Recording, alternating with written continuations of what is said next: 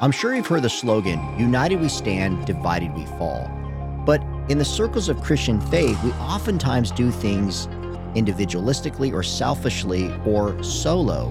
Why is that? Well, today we're going to be discovering how we can unite together as one body in Christ. So turn to First Corinthians chapter twelve and let's get into it.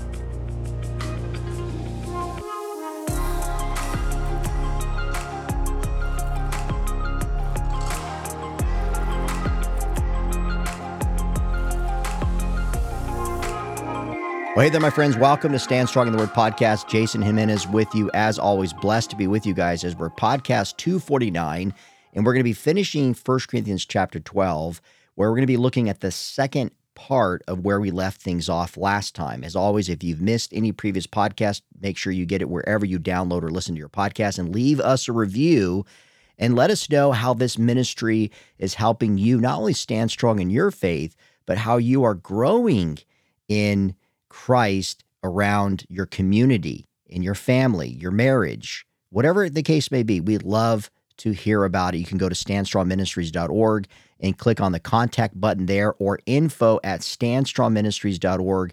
And by the way, while you're there, we have great resources made available for you guys. Now, as we're transitioning in this portion of First Corinthians chapter twelve, let me tell you guys about a sponsor that I've been working with for almost, I think, ten years, and it's Summit Ministries. You can go to summit dot org, and you want to talk about a place where my own personal family, through the years, as I've gone there to teach young people that are in high school or that are in college, we even do uh, parenting and grandparenting and pastor seminars.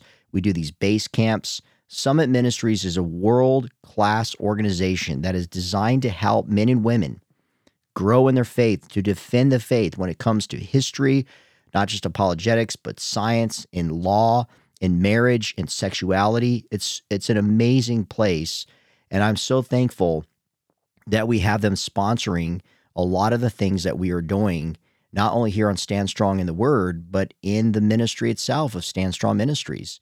So here's a great thing I want to share with you guys before we dive into First Corinthians chapter twelve. If you have someone who's sixteen to about twenty-two years old and you want them to have an experience of their lifetime, to grow in God's word and to be able to be sharpened in their understanding of the Christian faith and to articulate it in the cancel culture that we live in today, this is the place for you. And if you go to summit.org forward slash stand strong and you put in Stand Strong twenty-four, you get two hundred dollars off. That is a voucher that I'm encouraging you guys to use. Summit.org forward slash stand strong. Put in the voucher code stand strong twenty-four. You get two hundred dollars off. And let me know if you guys have any questions. We love to field these things, and I forward them to the staff at Summit. If you want to get engaged and you want to learn, if you're a young person, you're within that age of sixteen to twenty-five, man, reach out to us. Let us know how we can get you plugged into Summit Ministries. So I want you guys to know about that, because these are great ministries helping us grow in our knowledge and love and appreciation of God's word. So with that being said, you guys, let's now turn to First Corinthians chapter twelve, and let's dive right into this portion about one body with many members. So I'm going to read verses twelve through thirty-one. This is what Paul writes. He says, "For just as the body is one and has many members, and all the members of the body, though many, are one body, so is with Christ. For in one Spirit we are all baptized into one body, Jews or Greeks, slaves or free, and all were made to drink of one Spirit. For the body does not consist of one member, but of many. If the foot should say, 'Because I am not a hand, I do not belong to the body,' that would not make it any less of a, of a member of the body. And if the ear should say, 'Because I am not an eye, I do not belong to the body,' that would not make it any less a part of the body. If the whole body were an eye, where would be the sense of hearing? If the whole body were an ear, where would be the sense of smell? But as it is, God arranged the members in the body, each of them as he chose. If all were a single member, where would the body be? As it is, there are many parts, yet one body. The eye cannot say to the hand, 'I have no need of you,' nor again the head to the feet, 'I have no need of you.' On the contrary, the parts of the body that seem to be weaker are indispensable. And on those parts of the body that we think less honorable, we bestow the greater honor, and our unpresentable parts are treated with greater modesty, which our more presentable parts do not require. But God has so composed the body, giving greater honor to the part that lacked it, that there may be no division in the body, but that the members may have the same care for one another. If one member suffers, all suffer together. If one member is honored, all rejoice together. Now you are the body of Christ and individually members of it. And God has appointed in the church first apostles, second prophets, third teachers, then miracles, then gifts of healing, helping, administrating, and various kinds of tongues. Are all apostles? Are all prophets? Are all teachers? Do all work miracles? Do all possess gifts of healing? Do all speak the tongues? Do all interpret? But earnestly desire the higher gifts.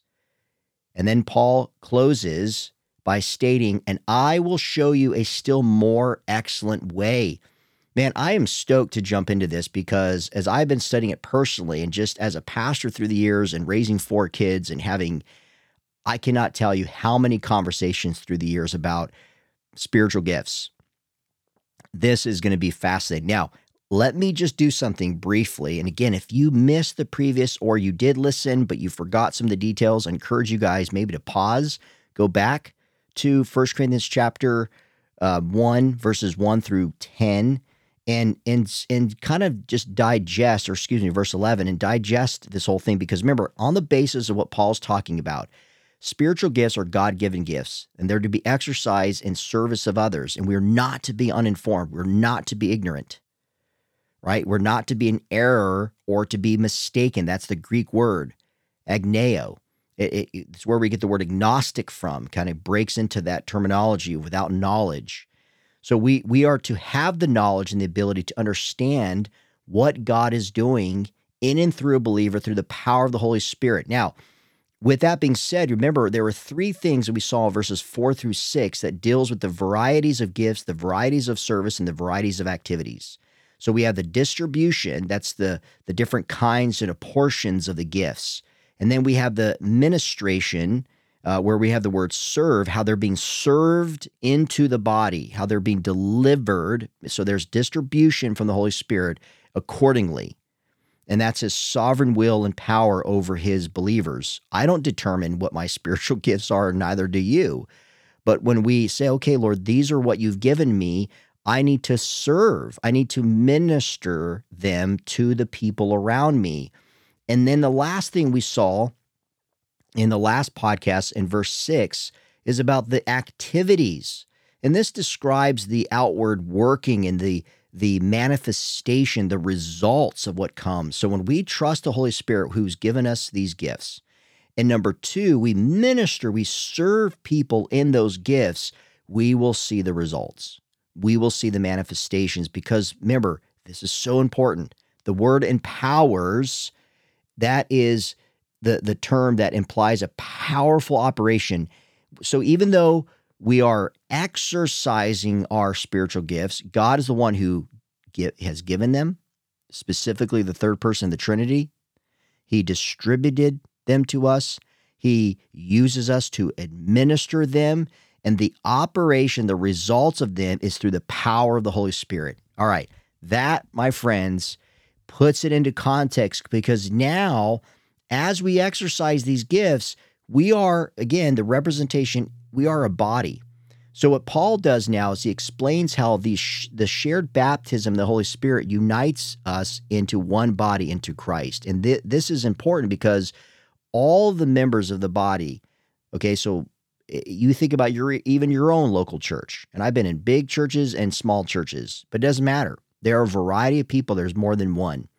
And the body there in that local church that represents, again, the universality, right? So they're just broken up geographically uh, through history. But when you take it together, it's the, the universal church. So this is not just about the organizational side of the church. This is about the organism, and that's why Paul's using the word body here.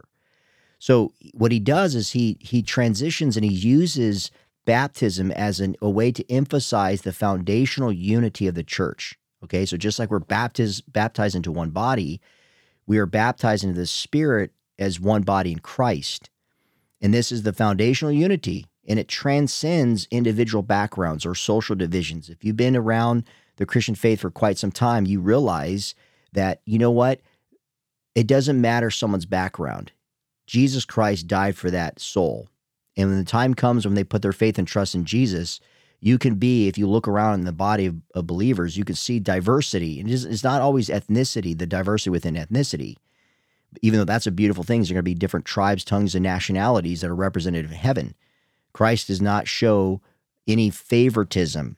But when you look around, you see diversity among genders and backgrounds and social statuses and all kinds of things.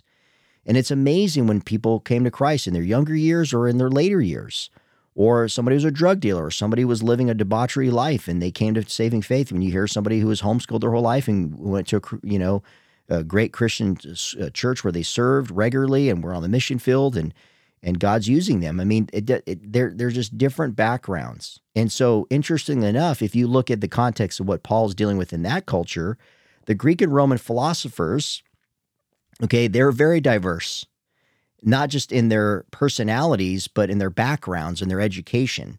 And the and what's also interesting is that they too would use the body, but a way that they would portray the body was to show the state of hierarchy, okay? Meaning, just like in society, you know, there's different leaders and there's different uh, factions and responsibilities and duties, okay? And so people have a higher status. And so they would use the body as an example of that, just like when you point out, like the the the head has the brain in it, right, and the intelligence. And so they would then show in a branch of government or in society, this is the intellect over here. So if you had the philosopher. And so they would do that oftentimes. And so Paul, he does the same, but what's different is that he's using the analogy to draw out the diversity of each member in their functionality, but as one unit, okay? And that is so important. And and the Corinthians, they they in one way would have they would have understood this, but they would also have been shocked, shocked to hear this from Paul. What is he trying to say? What is he implying here? So this is what he does now. In, in shocking them with this analogy, again, it was common in that culture, but what he does, notice in verse thirteen, you see he's talking about one Spirit and that we're baptized into one body. And so there's no Jews or Greeks. Remember, we, we've been talking about in Corinthians, so often they are so fixated on their social status. And yet the body of Christ, remember, we were just saying a minute ago, it represents different backgrounds. It represents different genders and ethnicities. And yet each member, though distinct, is united together through the Holy Spirit who is poured out on those who put their faith and trust in Jesus. You see this in John one twelve. So this phrase, baptized into one body, remember, water baptism is a symbol of the inner working of the transformational work that comes through the death and resurrection of Jesus Christ. And Paul actually, in Romans, he specifically used water baptism as a sign to point to the baptism of the Holy Spirit. And this is talking about salvation. This is talking about becoming one in the Spirit, okay? He said in Romans six four, we are buried therefore with him by baptism into death, in order that just as Christ was raised from the dead by the glory of the Father, we too might walk in the newness of life. So that's what he's talking about, being baptized into one body. So if we are baptized, and this is also coincides with Ephesians chapter four, where he says, you know, baptized in one faith, one body, one Lord. So this is the oneness, okay? So that's why we're not to be ex, uh, just exclusive on our own when we come to Christ. We are to grow together. He's raised all of us from the dead by the glory of the Father that we might walk in the newness of life. And when we walk in the newness of life, we're walking in oneness as the Trinity reflects that, that oneness, right, that's shared among uh, the persons of the Godhead. We are to be one as well. And so when he says made to drink of one Spirit, this is a reference to the outpouring of the Holy Spirit in the believer's life. John the Baptist, back in Matthew chapter three, verse eleven, he had said that I baptize you with water, right, as a sign for you to repent, for the kingdom of heaven is at hand. But he said to the audience that there's one coming, that is his cousin, the Messiah, Jesus Christ, okay, Christos, the anointed one. He says, who is mightier than me, whose sandals I'm not even worthy to carry. He, he says in Matthew three eleven, Jesus the Messiah will baptize you with the Holy Spirit and with fire. And then elsewhere, if you actually look in Romans, in the previous chapter we read a minute ago, Romans six four, but in Romans five five, he said, this is what Paul said about the Holy Spirit in a person's life, in a believer's life. Remember, you cannot be saved without the indwelling of the Holy Spirit. Now, you could become an ineffective Christian without the outpouring, without the empowering of the Holy Spirit. And Paul tells us this in Romans five five, hope does not put us to shame because God's love has been poured into our hearts, catch this, through the Holy Spirit who has been given to us. So the body does not consist of, of a member, but of many, of one member, but of many. So in verse fourteen here, this is so interesting because this was, a again, another common Uh, analogy or parable that was used throughout philosophy and literature. So once again, this points to the brilliancy in the well-versed knowledge that Paul had in his culture. And Agrippa and Livy, he wrote a fable about body members. If you look at Socrates, if you look at Marcus Aurelius, they actually describe the abs- absurdity um if the body revolted against one another, okay? So Paul's using the body analogy, okay, in, in, in a way that is well taken. So again, without shocking like the previous thing using the body itself, when you start understanding the layers of this analogy, and he's talking about how each member makes up the body and is designed in a very special way, this makes sense to the audience and how they contribute to one another. So God, He's the one that has assigned each member of the church. So if you if you think about your church and you think about the role and the functionality that you have in your church, a lot of times people tell me, look, I've been going to this church for a long time, yet we kind of pop around, serve here and there. And that is the sad uh, reality of a lot of churches. We do not, a lot of us, and again, I hate to be so cliche and throw out some generalizations, but the great thing in my background, doing this for twenty-five years, working with different denominations, I actually see how ineffective we become oftentimes in, a, in, in any denomination about how we not only involve, but how we partner and utilize the gifts that individuals have. But this is the cliche. We do a bad job not only pointing out, but equipping people specifically in their spiritual gifts. In the times that we oftentimes get involved or we're serving, it's because there's a need or we're figuring things out or we have a passion for something. But remember, passions are not specifically always or automatically attached to a spiritual gift. So when we're talking about roles and functionalities, ask yourself, how are you being utilized? And the sad reality is a lot of people, they kind of point here and there, but they don't really see how it's developing their spiritual gifts and how they're contributing to the totality of the body. And the also thing I'd say on the side is we're all, we're all, we oftentimes do things to get attention, you know, from the leadership up top. This is what they wanted me to do, and I, I want to do them a favor, or I want to be noticed by them. But it doesn't mean that you're actually using your spiritual gifts. Now, sometimes you may be serving, and that's a good thing, but how are we really functioning in our role as a member to strengthen the body? So just as a human body thrives on the varied functions of its diverse members, the members of Christ's church, each possessing unique spiritual gifts, we contribute together to fulfill God's overarching purpose.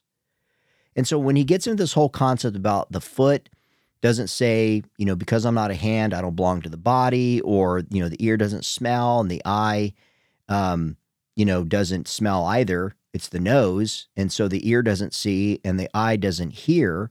You know, when we do that, it, it, it we know that that's a complete disregard of the role that the members of the of each of our body play.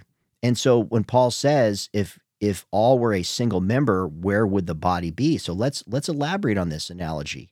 Let's understand what what Paul's saying here to to convey in a very important point. Because again, if we go back to the silo mindset that we oftentimes have, we're not being used and we're not contributing. So again, the body has many members and there are unique functions. So right now is is when we put out this podcast, produces podcasts, this this is in, in, in one way, one of my spiritual gifts that the Holy Spirit has given me to exercise, to honor him, to serve you, my faithful brothers and sisters in Christ. Not everybody has the ability or the gift, but just like many of you guys who contribute, who pray, who have the gift of faith, the gift of edification, the gift of administration. I mean, there are people who have those gifts that help me do the ministry that God's called me to do. And together we're representing as one, the body of Christ. So the church, we have these different members, but we have varied spiritual gifts that are bestowed by the same Spirit. So therefore, the results will be divine because they come from God. They don't come from us. We're not to manufacture. We're not to, to, to try to perform on our own or seek our own power. So in verses fifteen through twenty, what Paul's doing is he introduces a series of rhetorical questions. And he does this because he wants to, to make this point. He wants to personify this direct point, and that is no one, no one member. I got to preach this to myself. None of us are good on our own, and none of us will, will be able to be used by God the way in which the Holy Spirit intends us to be used if we're on our own. And with that being said, at the same time, as, as we are quote-unquote serving and involved in church, and again, church isn't just going to a particular building with the logo and a name of the church with the pastor and the pulpit, the whole thing. The church universally is an expression, even as we gather through this podcast, we are members of the church if we know Jesus Christ is our Lord and Savior and we're indwelt with the Holy Spirit. But when we are, whatever context looks like for you or me, we have to remember that not one member of the body, no one member, I should say, is more important than the other. God sovereignly chose each member's gifts. And he did this because he wants to bring out the purposes of what he's created us to do, to unite and to glorify his holy name. That is why we shouldn't boast in our abilities, but we, we are to be faithful in our responsibility to exercise our gifts in accordance to God's will for our lives. That, my friends, is the most important thing that we have to remember. So now when we actually see here what Paul does in verses twenty-one through twenty-six, and he's talking about the eye cannot say then to the hand, I have no need of you. And he's talking about parts that of the body that seem to be weaker or indispensable, and and how we present ourselves. And he's, he even he even goes to the point of saying in verse twenty-five that there may be no division in the body, but that the members may have the same care for one another. And I love this, and this is something I oftentimes use in conversations with people in the ministry. If one member suffers, verse twenty-six, all suffer together. And if one member is honored, all rejoice together. So again, it's a very common practice in the flesh when one person with their gifts, and it's typically the speaker, it's typically the public figure, gets all the praise and accolades. And then when there's people that are marginalized or off to the side and have, quote, lesser gifts, and they're suffering, nobody pays attention to this. And so this is a repeated concern of Paul's in the division that was being created and caused by so many Corinthians because they were basing off of special membership, uh, feeling superior than others. Remember, we were talking about a few podcasts ago when they would gather uh, for the Lord's Supper, and they would have these fellowship gatherings, and they would there would be a lot of people in the church that wouldn't even be invited because they were not of a certain class or profession or a certain bloodline. They didn't have these type of connections. And this is sad. This is a sad irony. And we still have it today. I have it in my church because we're humans. When you gather together, you're going to see this. And so in this section in verses twenty-one through twenty-six, Paul urges the Corinthians, hey, don't be feeling superior and disregarding people who feel inferior. And you're not just basing it off of their, their status. You're also basing it off of their, their gifts, as though we are to judge that. So he's urging them to show mutual care and concern for one another, as each member is necessary for the whole body to thrive. So the idea of one member of the body saying, I have no need of you, when we say that to one another, that's despicable. That is of the enemy. And there were growing debates at that time, just like they're in the church, over the use of some spiritual gifts. When believers attack each other, when we attack one another, my friends, what do we do? We create harm with that division rather than helping one another. And so the entire church, okay, and I want you to think about the context of where you gathered to worship. Are you hindering the growth? I mean, we have a better... We working together, united together, again, we will fulfill what the Holy Spirit has called us to do through the gifts that each one of us have. Now, some people have more gifts than others, and the gifts will vary. And praise be to the Lord. Instead of being so fixated on, well, I wish I had this gift, or I was, I wish I was more like that person. My friends, if that's you, we have to ask the Holy Spirit to cleanse our mind and to get right with Him. We can all fall short. We can all go into that direction. And we know it's not beneficial for us. So when when Paul was, when he says, you know, when we think less honorable, we bestow the greater honor, you know, he's even mentioning, it's so interesting, he's, he's even mentioning about private parts and how we clothe and protect, you know, um, that those areas of our body. And he's talking about modesty and, and that this is, I don't want us to get disgusted by there and be like, oh, that's, that's inappropriate. No, I want us to see the main point of what he's saying, that we, we have to take care of one another. We have to honor one another. We have to appreciate one another. We have to show modesty in our relationships with one another. And so when you go back to this word suffering, it's amazing because Uh, Josephus even mentions this type of phraseology. And Warren Wiersbe says, each member needs the other members and no member can afford to become independent. When a part of the human body becomes independent, you have a serious problem that could lead to sickness and even death.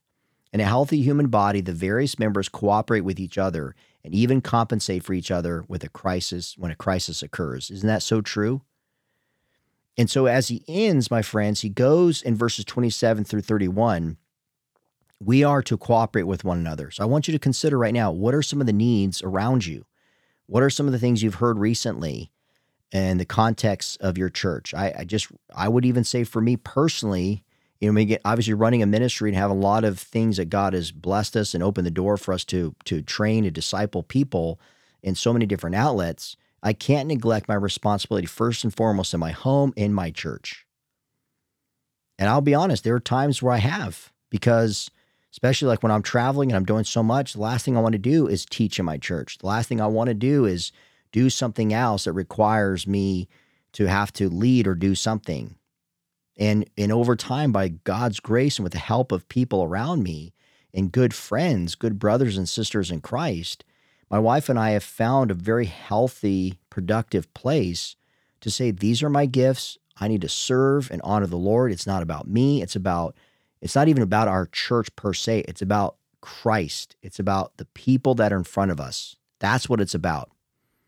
And so Paul identifies specific gifts, emphasizing that even the seemingly less glamorous ones, they are critical. They are so crucial as we stand together. Because united we will stand, but divided we will fall. And this reinforces the idea that every member is valuable.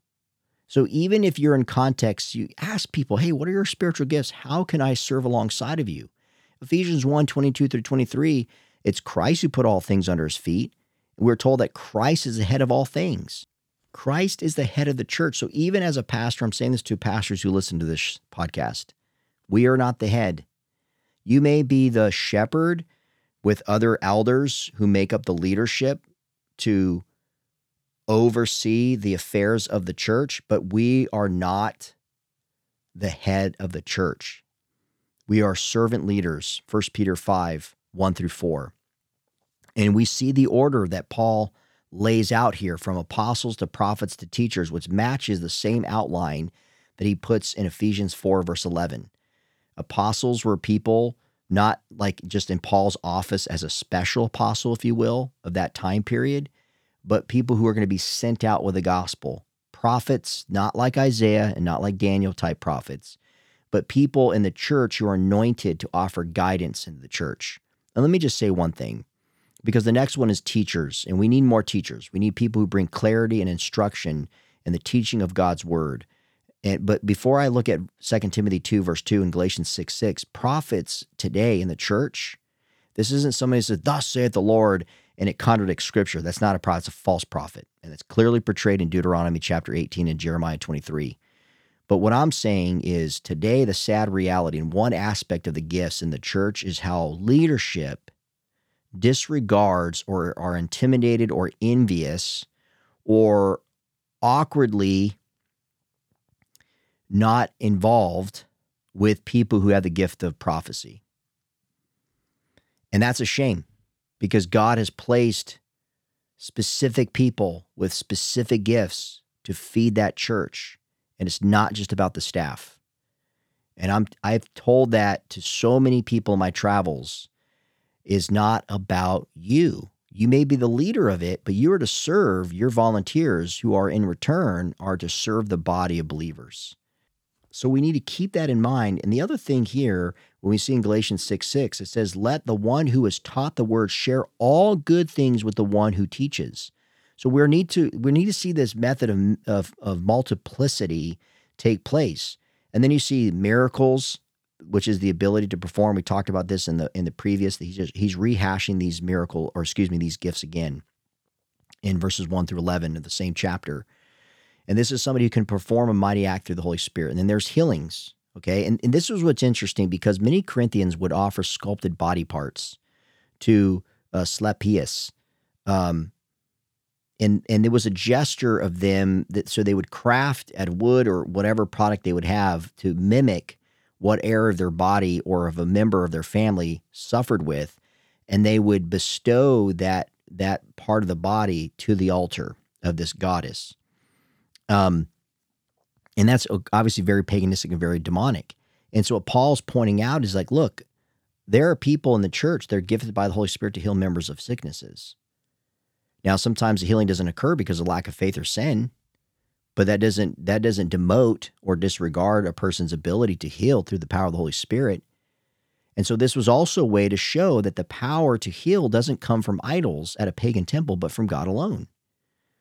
And then there's people who have the gift of helping. They're designed to care and to support other people. There's a there's the people who have the gift of administrating um, uh, various different responsibilities. So they have the gift of administration. They help order. Okay, they help they help to bring order and functionality. They help with logistics. Okay, when you have an idea, those people come alongside you and make it a reality. There are people with various tongues. They're able to speak a dialect that they've never learned. Um, and, and the whole thing at the end here that Paul talks about, you know, these higher gifts, gifts that do more to build up the church is what a higher gift is. And that's what they're designed to do. And I want you guys to consider that in your own life. And a more excellent way, when he says, when you guys do these things, I'll show you a more excellent way. He's going to get that into that in chapter thirteen about love. If you and I truly want to stand together, to be united, not to be divided, we have to come together in love. So, my friends, I pray that this has encouraged you. I want you guys to examine what your spiritual gifts are and seeing how you are functioning in your local church. And remember, if you are really wanting to grow in your faith and you have a child or a grandchild or a student in your school that would love to be a part of Summit Ministries, I encourage you guys to go to summit dot org. And if you want two hundred dollars off, put in Stand Strong twenty-four before March thirty-first. If you're listening to this before March thirty-first of twenty twenty-four, make sure you do that. Spots are filling up, but I'm encouraging you guys, I'm going to be there multiple times doing sessions in Manitou Springs, Colorado, as well as Georgia.